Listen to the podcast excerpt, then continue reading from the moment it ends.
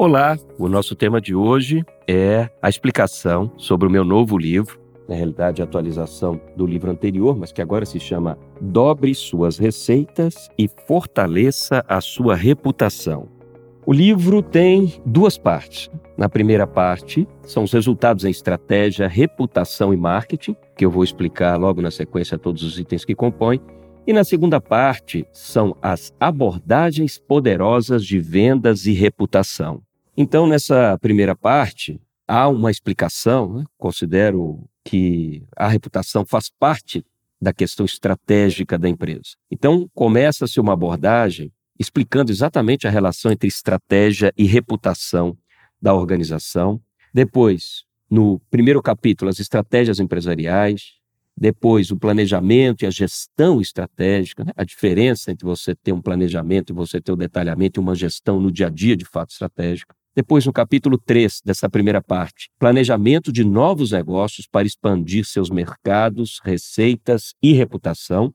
Esse terceiro capítulo é subdividido em quatro itens, que são estratégia de crescimento intensivo, estratégia de crescimento integrativo, estratégia de crescimento por diversificação e redução de negócios superados. Depois, no capítulo 4, eu explico o caso do grupo Treasure Capital, que é a holding dos fundadores da Ambev, Jorge Paulo Lehmann, Beto Sicupira e Marcel Teles. Então, explico o modelo de negócios dele, por que eles são sucesso em todas as empresas que eles compram, que eles integram. Depois, no capítulo 5, objetivos estratégicos como roteiro da reputação. No capítulo 6, ações de execução, detalhamento, que é colocar a coisa na prática, colocar o que se pensa na prática, no dia a dia, na cultura, na implementação de todos da empresa.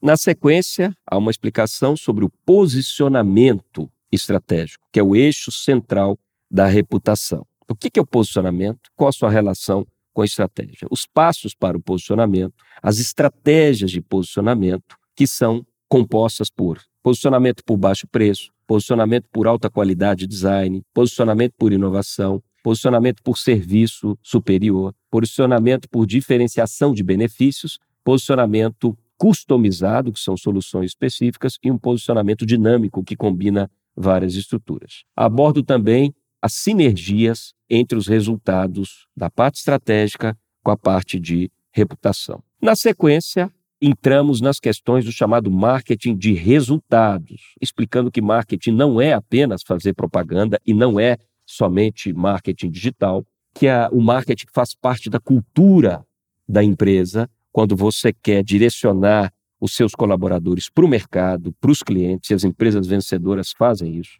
Trabalhamos os conceitos básicos do marketing, né, que é mercado, produto, a demanda, necessidade, desejo, satisfação, encantamento e o chamado dream Dreamketing, que combina dream, sonho, com marketing, aspecto lúdico, aspecto emocional, um apelo muito utilizado hoje pelas empresas com sucesso. Na sequência, trabalhamos o composto de marketing, o, os famosos 4 Ps, produto, preço, prazo ao ponto e promoção, e vários exemplos. Depois trabalhamos também os 4 Cs, que é cliente, custo, conveniência e comunicação.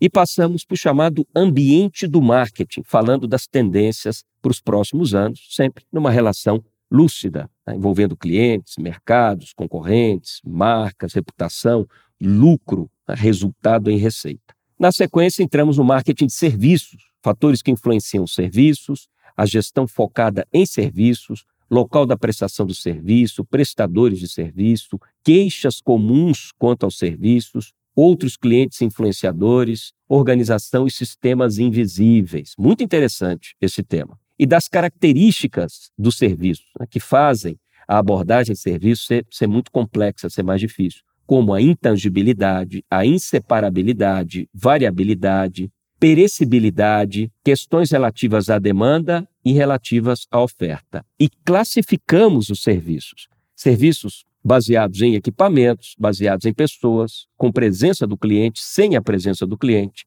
serviços empresariais, serviços pessoais, com fins lucrativos, sem fins lucrativos, serviços públicos e serviços privados. Na sequência, avançamos para uma abordagem complementar do marketing, que é o chamado modelo dos quatro As. Muito interessante, vale a pena conferir. Marketing de parceria, falamos do endomarketing, falamos da desconstrução de imagem, o chamado conceito utilizado muito hoje pelas empresas do marketing total, e falamos do varejo fora das lojas, venda direta, telemarketing, venda automática, marketing direto e marketing digital.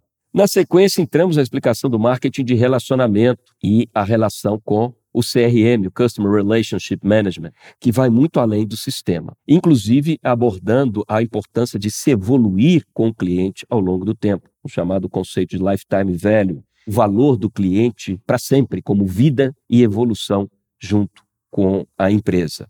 Falamos também do marketing mix, que são as seis variáveis controláveis do marketing. Falamos sobre o estágio dos clientes, os sete estágios dos clientes. Falamos e combinamos isso tudo com marketing de relacionamento e mudança nas relações de consumo. Daí há um desdobramento natural tá, para os princípios do marketing digital e a sua relação com os negócios também. Na sequência, tratamos o comportamento do cliente e a visão da economia, os aspectos do negócio bem prático e a relação com marketing e vendas, atuando como preço dos bens, dos produtos, gosto ou preferência dos clientes, renda do indivíduo, modelos de estímulo e resposta, processo de decisão de compra, reconhecimento da necessidade dos clientes, alternativas às necessidades e desejos, avaliação dessas alternativas como processo de compra e decisões relacionadas. Tratamos também do comportamento no pós-compra e fatores que influenciam a decisão de compra,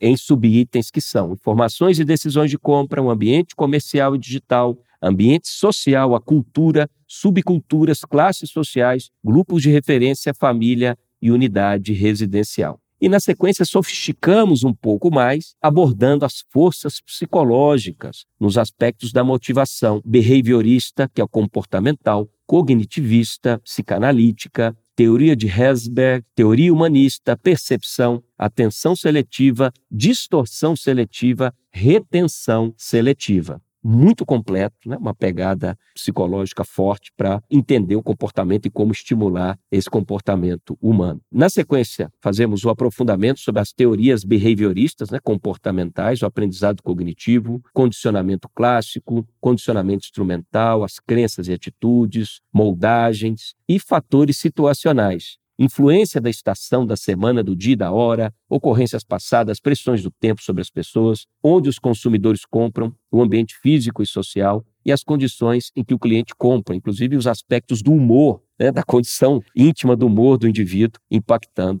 as compras desse cliente ou potencial cliente. Na sequência, tratamos de mais estímulos para aumentar as receitas, as vendas, o significado das cores, a relação da compra, do marketing e o odor, o cheiro, o quanto ele impacta na vontade de consumir e de comprar das pessoas. E tratamos também, na sequência, de segmentação de mercado, marketing de massa, marketing de segmentos, características da segmentação, os erros mais comuns da segmentação de clientes. Né? Quando, lembrando que segmentação é você criar ali grupos de clientes é, bem parecidos, onde as ações que se fazem têm a maior probabilidade de sucesso. E trabalhamos os benefícios da segmentação entrando nos nichos de segmentação. Na sequência, falamos da diferenciação e da estratégia da empresa para atender esses nichos de mercado, as estratégias da empresa para aumentar a comunicação direcionada aos seus clientes, a estratégia de preço baixo, alguns mantras sobre a diferenciação, como diferenciar-se e os critérios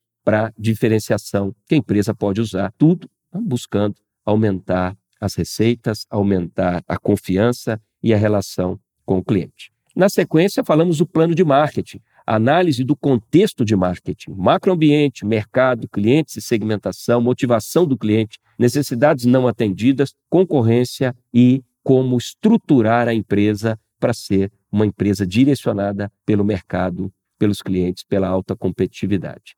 É, falamos da análise SWOT, são as forças, fraquezas, oportunidades e ameaças do plano de marketing, os objetivos estratégicos do marketing, questões com orçamento, implementação e controle e o quanto é crucial monitorar essa estrutura, concluindo com um resumo prático do plano de marketing. E começa a segunda parte, que são as abordagens poderosas de vendas e persuasão. Inicio falando da gestão de vendas, o que faz um gerente de vendas, relação com o consumidor, como medir essa relação e essa satisfação com o consumidor, o comportamento do consumidor, as vantagens da orientação ao consumidor, ao cliente. Depois, na sequência, o ambiente de vendas, as mudanças no ambiente de vendas e a relação com o marketing, gestão e desempenho da força de vendas, estrutura e tamanho da força de vendas. Falo do, do estudo de caso tá, de uma empresa que é referência como fabricante mundial de bebidas, na sequência, entramos nos princípios da venda pessoal, a importância do marketing junto com a venda pessoal, o perfil do profissional de vendas, estratégias de negociação, o modelo,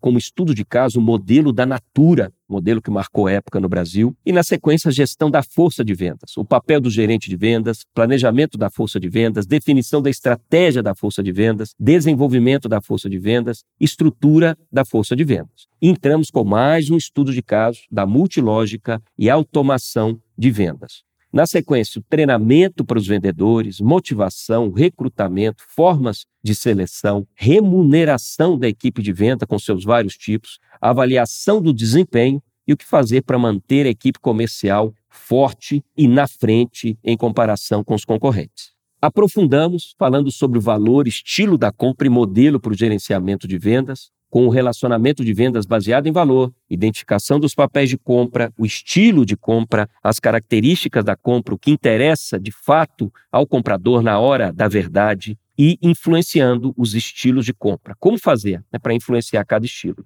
Depois entramos no modelo para gerenciamento das vendas, na parte que envolve estrutura, sistemas, estratégias direcionadas, práticas gerenciais, tecnologia da informação informações úteis para vendas, sempre com apoio de marketing. Na sequência, falamos sobre a importância de fazer uma boa gestão das informações sobre a atividade de vendas, a inteligência em vendas e adentramos com mais profundidade nas dicas poderosas em vendas, os tipos de clientes e o poder da persuasão, abordando as sete etapas da venda, preparação e qualificação, primeira etapa, planejamento da prospecção da abordagem, abordagem efetivamente acontecendo, apresentação, superando as objeções, né, que são os obstáculos e a resistência à venda, fechamento e acompanhamento. Essas são as sete etapas. E vamos para os oito tipos mais comuns de clientes. É muito legal essa parte, vale a pena. O tipo de cliente é chamado raciocínio lento, o outro tipo bem-humorado e amigão, o outro tipo importante e presunçoso, o outro tipo descuidado e confuso, o outro tipo desconfiado e curioso, depois o outro tipo bem preparado e inteligente, depois o tipo tímido e calado e o tipo briguento e irritado. É uma abordagem muito legal, muito dinâmica e como tratar, como lidar com cada um deles. Avançando, falamos sobre a ciência e o poder da persuasão, trazendo aí a neurociência, a psicologia social e a economia comportamental. Coisa de alto nível, né? sofisticação, o estado da arte na negociação e na abordagem para você conseguir que as pessoas venham para o seu lado, concordem com você e você feche as suas vendas.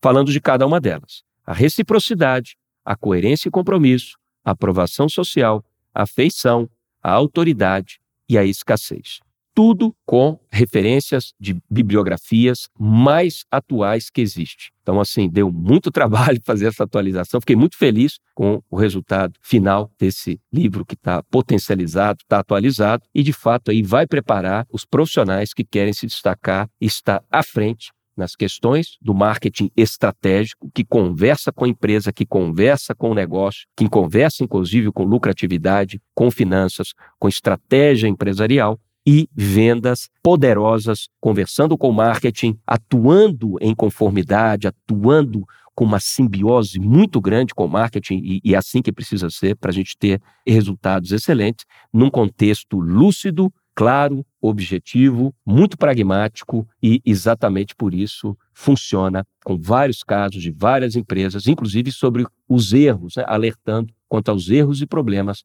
que aparecem. Esse é o resumo do praticamente novo livro Dobre suas receitas e fortaleça a sua reputação, estratégia, reputação, marketing, vendas e persuasão do selo Alpha Business da editora Letramento. Espero que você tenha gostado. Um forte abraço, muito sucesso, muito trabalho, muita perseverança e muita consciência sempre nas escolhas e nos caminhos tomados. Tchau, tchau, um abração e até breve.